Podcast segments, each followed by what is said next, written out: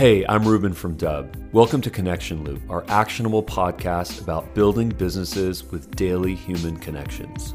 Connection Loop features long form interviews with fascinating people in sales, marketing, and beyond. Enjoy today's episode and learn more about Dubb at Dubb.com. And we are live. Hey guys, this is Ruben Dua from the Dubb podcast Connection Loop. And today I have with me Marcus Chan. Uh, Marcus is a sales leader, he's a thought leader, um, he's an innovator. There's so many amazingly interesting things that you're going to learn from Marcus in this podcast today. So I can't wait to get into it. Um, we're going to make this visual, we're going to make this audible. I'm going to ask some really, really tough questions when it comes to the topic of objection handling and specifically how to handle objections when it comes to video messaging, recording video. You know, there's this topic of like precognition, knowing what the objections are going to be. So, Marcus, if you could start with a short bio about yourself, and then we can get into the topic. Yeah, 100% Ruben. So, first off, thank you so much for having me on. So, I'm Marcus Chan, founder and head sales coach over at Venli Consulting Group, in which we work directly with B2B sales professionals, help them earn an additional fifty to $100,000 more without just working harder and helping them max out their commissions and comp plan. So uh, we've been actually doing this, this business for about over two years now. We've been pretty fortunate, been featured in Forbes, Salesforce, LinkedIn, etc. But before this, I actually was in corporate America for over 14 years, working for two major Fortune 500 companies, in which I started as the absolute worst rep, eventually figured it out, got promoted 10 times in 10 years, worked for two companies, uh, had a lot of fun doing it, ended up leading teams of over 100 plus employees and, you know, winning every single award, President's Club, different awards, etc., just like that. But I'm excited to be here, excited to chat about objection handling today and more.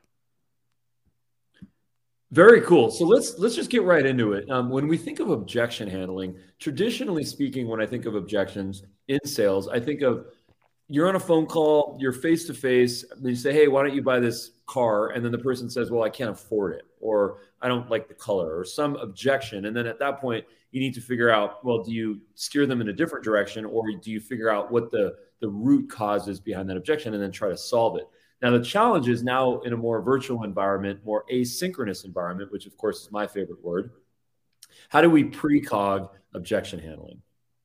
Yeah, I think it's a really good question. I think the one of the coolest parts about in today's time, with the access to so many softwares and different tools, if you if you are relatively savvy in your sales process, or you've been doing sales calls for a while, selling to a specific you know audience, target market, and you know the most common objections, there are things you can do with even a video to help minimize the chances of those objections coming up and helping eliminate some of them. So, for example, even if we set, if we, you know, if we uh, just the example you just mentioned about the car being too expensive, not having money for it.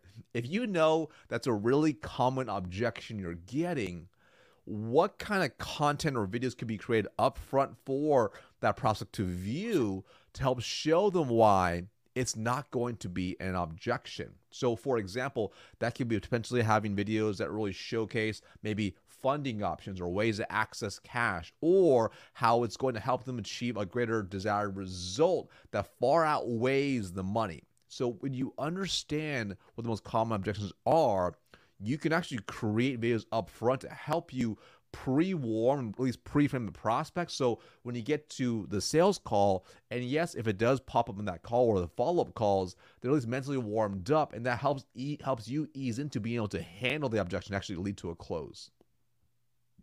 Okay, so that makes sense. So, do you how much sort of strategy and planning can we put into our objection handling? Should we should we rehearse objection handling? Should we do surveys? You know, how do we a compile that data from existing customers, from prospects in a really honest, transparent way? And then how do we practice it? What what are the, what's the step for that? So I think the first thing is is is if you've done enough sales calls, um, well, first off, if you do a good job in your sales call, whether you close or not, you should hopefully be walking away, uh, whether it's the first call, second call, third call, or obviously if it's enterprise, you know, multiple calls, you should have an idea why you did not win the opportunity.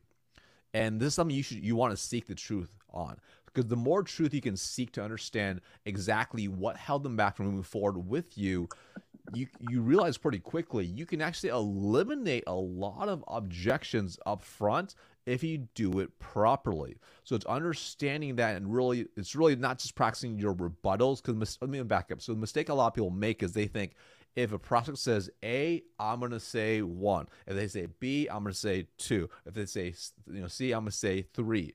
And when you think this way, your objection handling feels like a ping pong match where it's back and forth, back and forth, or a boxing match where you're trading punches, and no one really feels good after it.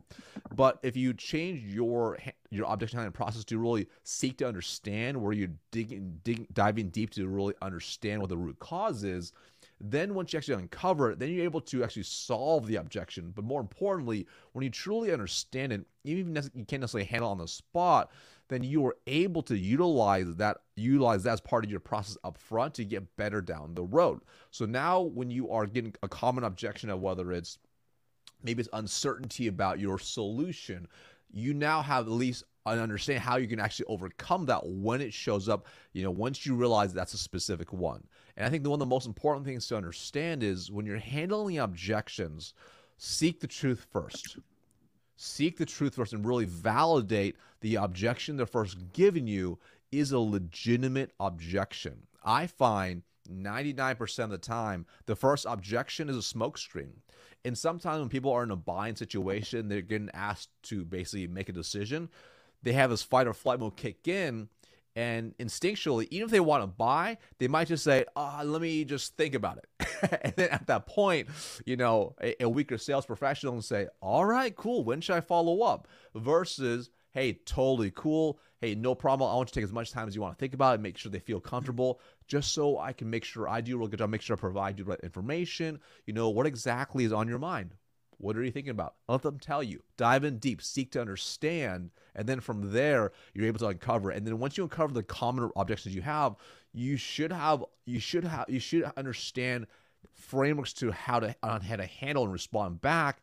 And those do require practice because if you are responding back in a way that does not put them at ease or give them conviction in you or your solution or your company, it's very hard for them to, to justify the purchase regardless. Well, one of the one of the expressions that I really don't like and that I think is mostly used in the real estate industry is that buyers are liars. Well, there's two. There's list to last and buyers are liars. I don't like I don't like either of those. I think that they're antiquated and I don't think that they allow us to empower ourselves and to find the accountability and to really being better um, you know, support people and better, better advocates and um, better sort of uh, partners, right? So uh, you know that said i agree with you to a certain extent that you know the first objection is often sometimes that we say in a fight flight sort of amygdala hijack kind of a response i could never afford that. Oh you want to charge $10000 for this advertising campaign? I could never afford that. Well if one can't afford a $10000 advertising campaign they believe that that $10000 that they're going to spend every month is not going to yield them uh, $20000 or 30 or more. There's a belief that they're that there that there's no inherent value in that offering. So I think that to your point, the more seasoned salespeople they really focus on what is the root cause of that, and the root cause of that is maybe a scarcity mindset, or maybe they've been burned in the past, or maybe they don't like the idea of a contract that's committing them for a year, or maybe even the fact that there's a no out clause on that ten thousand dollar campaign, which stinks. Um, you know, maybe there are clauses, maybe there are realities within the relationship and the, and the contract and the arrangement that allow them to test. You know well it's $10000 but you start with $100 oh well, i can i can deal with $100 um, so my question for you is you know how do we compile more information? Because yes you're right. We should do the research. We should be prepared. We should have this stuff in our minds.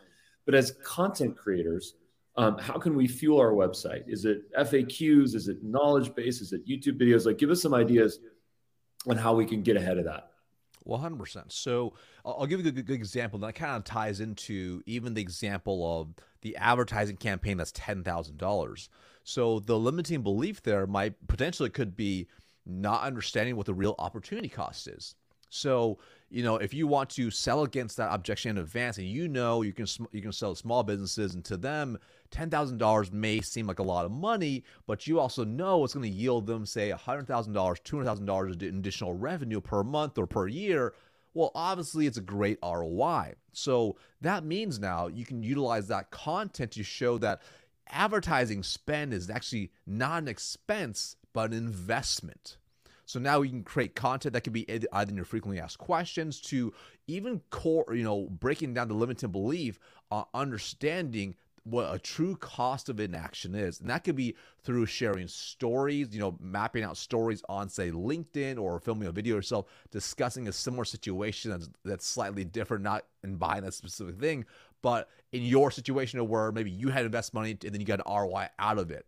And when you're able to share stories in a certain way, this helps position your prospect to understand, wow, that makes sense because I also had that limiting belief, but if I thought about this way, it's way more valuable. And that can be YouTube content for sure. You know, it could be anything. So, for example, I'll give you an example. So, just this week, I just wired $50,000 to join a brand new mastermind for myself for coaching. Now, 15 years ago, if I was tell if, if I was tell my my past version myself, that'd be wiring, you know, well in the six figures this year now in coaching programs in a year. I would be like, that's that's insane. I would never do that 15 years ago.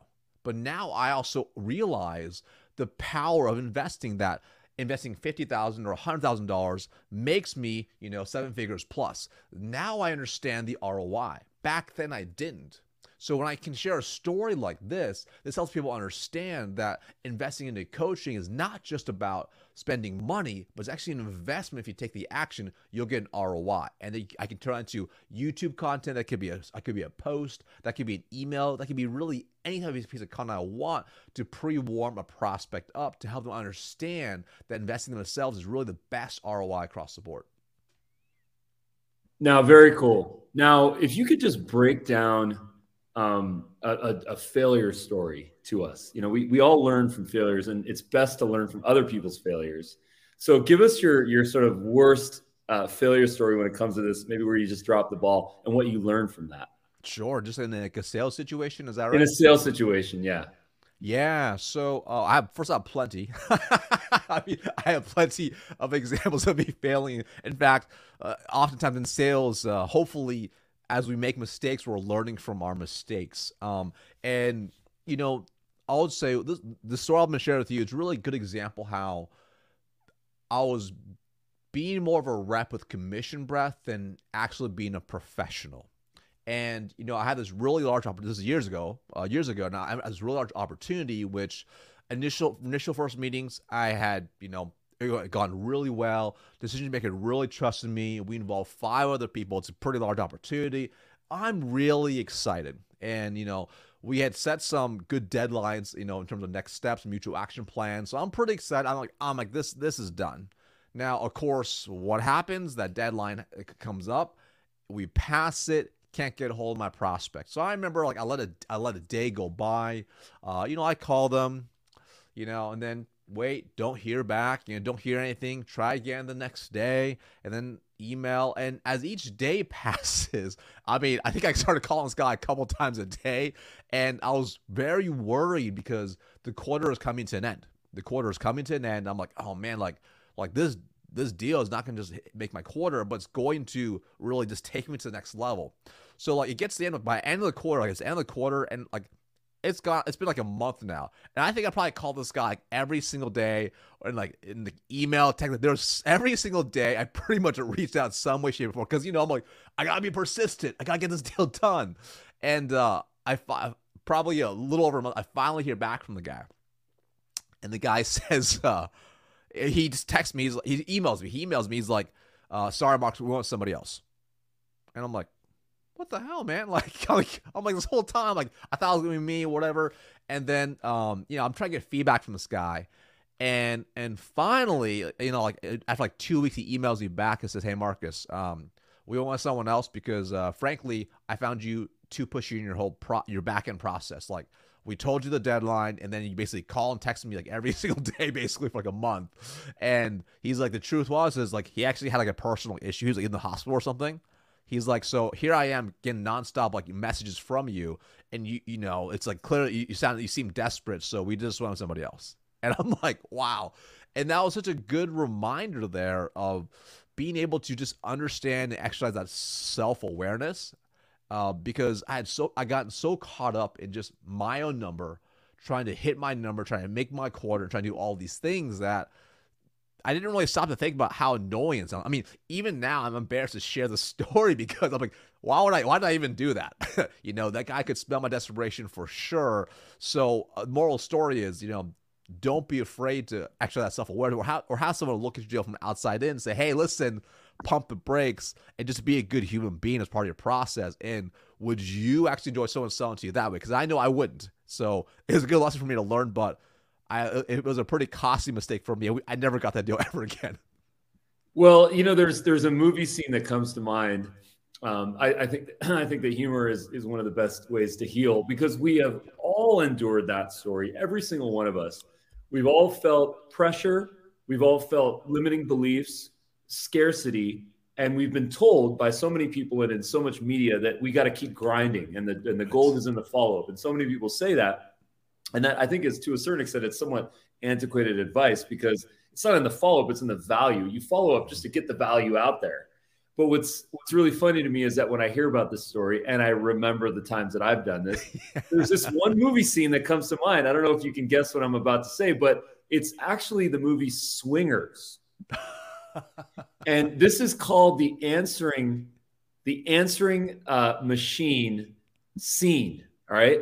So I think everyone should just check out this scene. It's called answer. Uh, sorry, answering machine meltdown. This is with Jon Favreau, a very young Jon Favreau in this film, um, and it's absolutely hilarious. And the reason why it's hilarious is because, as you can imagine, he's calling a girl. It's not a prospect, and he just keeps going on this on this voicemail. So he just doesn't stop leaving these voicemail messages, and it's just absolutely comedic. And of course, she answers at some point. She says, "Never call me again." You know, right? That's right? Exactly what it's like.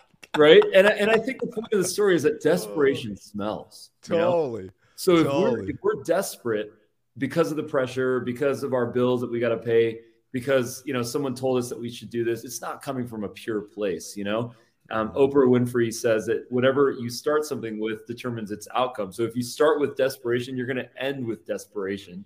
And you know, a failed sales prospect is kind of desperate because you lose self-esteem, you lose confidence. You know, it looks bad with your team. So, all right. So now, what did you learn from this story, and then how can we how can we all improve from it?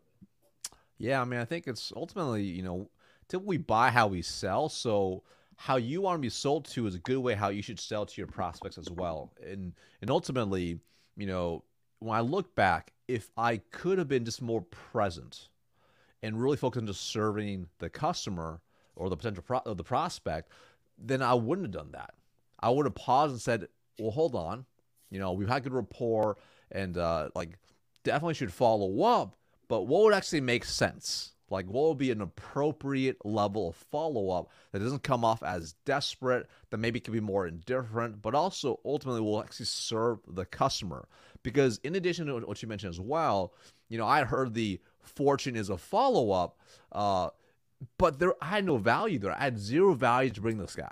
So here I am. I'm just badger like like it's it's like it's like the uh, the child in the back of the car seat. Are we there yet? Are we there yet? Are we there yet? That's how I was. There was no value there. I wasn't followed with anything of value to that prospect to open that conversation back up. I was just being a, a, toddler at the guy's door trying to bang it down. So uh, understand that, build that self awareness, and ultimately you'll be able to uh, you know close more of these opportunities. But also more importantly, if you don't close it, at least you have a good rapport with them. Maybe you'll close them down the road. Okay, very cool. Now, one of the things that I find really interesting on this topic is this idea of how can we be more valuable? How can we provide? How can we be more of a partner? How can we be more of a coach? Um, the thing that baffles me is that it makes total total sense what you said. We we we we um, buy how we or sorry, you said we buy how we sell, right? Mm-hmm. Most of us forget that. When we're in sales situations we kind of forget the type of buyer that we are. For example the type of buyer that i am it's very research oriented. I go to google i do my comparisons i see what a b and c is. I see what the social proof is. I kind of try it out for myself. Um, i don't like to be sold to per se because i like to make the decisions myself and make that discovery. But at the same time i like to have a guide that will take me to the finish line when i'm ready and I feel like a lot of people forget that. They make a sort of a disconnect there. So, what is is it? Is it meditation? Is it a post-it note on our laptop? How can we remind ourselves that the people on the other line, on the other side of the email or the LinkedIn message or the phone or the SMS, they're human beings and they're probably just similar to us in the way that they buy. How can we remind ourselves to be empathetic, to be considerate, to be the way that we want to be? So, I think the first thing to do is you have to be really self-aware um, and sometimes it can be really hard to to realize to really realize what you're really like. And the first thing I would do, and it can be pleasantly horrifying, is listen to your own call recordings. If you're not recording your own call, especially in today's time, you should be recording all your calls and listening to all of them. In fact, I still listen to my own calls I run. I listen to my team's calls that we run. Like just today, we did a call review today. So this builds incredible self-awareness because when you start to play back you start noticing small little things that you could have made tweaks on. And a lot of times to take your game to the next level it's not major changes it's little tiny tweaks. So when you realize hey when i ask this type of question it's actually not it, it's or if i ask a sequence of questions without pausing diving deep i'm actually not being present. Now you may watch their own call recordings and you may not still be aware. So this is actually why it's really good to have a third party that's unbiased, listen to it and coach you on the spot on those calls as well. So then from there, once you are aware of that, then it allows you to practice even more. And a lot of times I find most salespeople don't have a good process in place for how they run a discovery call, how they run a sales call. So what happens is they're very active on the call, so they're not able to really be present. They're kind of just kind of going, they're all over the place, kind of bouncing back and forth, and then they go down rabbit holes as they start thinking. They're like, oh, I'm going to ask this next. I'm going to ask this. And it, it, seems very disorganized. There's not a controlled flow of thoughts. And that happens when you don't have a good solid process in place. So that means once you have a solid process in place and once you are aware of what you're doing, you and how to improve it, then you got to practice. You got to actually practice what you you got to practice what you learn and you got to role play so you have mastery in the fundamentals. So the way i think about it's much like sports. When you watch a pro athlete they spend 99% of their time off the field in practice working on the fundamentals of the game. So once they're on the field when someone throws them the ball they know exactly which play they're going to play and it's no different for sales when you practice your discovery and your sales process so much so you do it inside and out, so you actually are fully present once you're aware of the areas you want to improve. When someone answers a certain way or does something specific, you now know how to tweak and adjust on the spot without thinking. It's more instinctual, but it's not just the instincts don't just happen overnight. They require you to be intentional to actually develop instincts so you can actually become better at your game. Very cool. Very cool. You know, I, I recently uh, purchased a Cameo. Uh, for those that don't know what Cameo is, it's a sort of a celebrity um, sort of video buying uh, app where you can engage with celebs and um, get little short clips, video clips from them. You can get it for yourself. You can get it uh, uh, for your friends. Um, actually, one of the most expensive people on cameos as actually um, Jordan Belfort. So since we're talking about sales, I'll mention him. Yeah. And I think he puts his price tag is, is $999. And my theory on why it's uh, he can uh, charge so much is because his target audience is probably people that are in sales that make you know good money and that it's sort of a motivational thing. So he buys, you know, you buy a clip from Jordan and then you get to share it with your team. Thousand bucks actually seems kind of a bargain um, if that works for you. Mm-hmm. But the person that I chose is uh, Nick Bollettieri. And Nick Bollettieri is a famed tennis coach who actually most notably was the coach for Andre Agassi, who at one point was number one and he won a bunch of Grand Slams and, and a bunch of great titles. And the advice that he gave me on, on my tennis game, of course, but it's so relevant for life, is practice your weaknesses. We've all heard that. But he said specifically, practice your weaknesses because they make your strengths stronger. Correct. And I found that really interesting because when we get confident at the things that we're not necessarily good at, we kind of flow into the things that we are good at. So I think that's a little bit of a rhymer, and it and it sort of is right in line with what you were saying, which is practice. Just like the sports reference that you made, practice. You know, get a coach, do the listening. Really appreciate that advice. The other advice that he gave me was, you know, always go for a shot. Anytime you have an opportunity, you know, take it. Don't seize don't sort of let those opportunities go. And I think the sales apply, the same applies in sales. If someone is interested, step up, go for it. You know, be tactful, be kind, be considerate, be professional. But if there's an opportunity, you might as well go for it. 100% agree. I mean, a lot of times uh, I see salespeople they don't even ask for the business, right? Like they forget, they get mm. like scared. They've they've earned the right. They've done a great job of discovery, and this could be over multiple calls. They they handle all potential objections up front. They've shown tons of value. The customers are green. They're at that point where it's like it's time to ask for the business, and the customer's like not. They're not quite like they have not saying like oh, let's go right now, and the person the salesperson's like so versus hey awesome. It sounds like you're, you're you're totally aligned. Should we just go ahead and get this wrapped up for you right now? Yes, we should. Let's make it happen. That's it. Nice. So it doesn't have to be a crazy hard close, but what happens is when you run a good sales process, it's a very logical outcome to a situation. Right. Love that.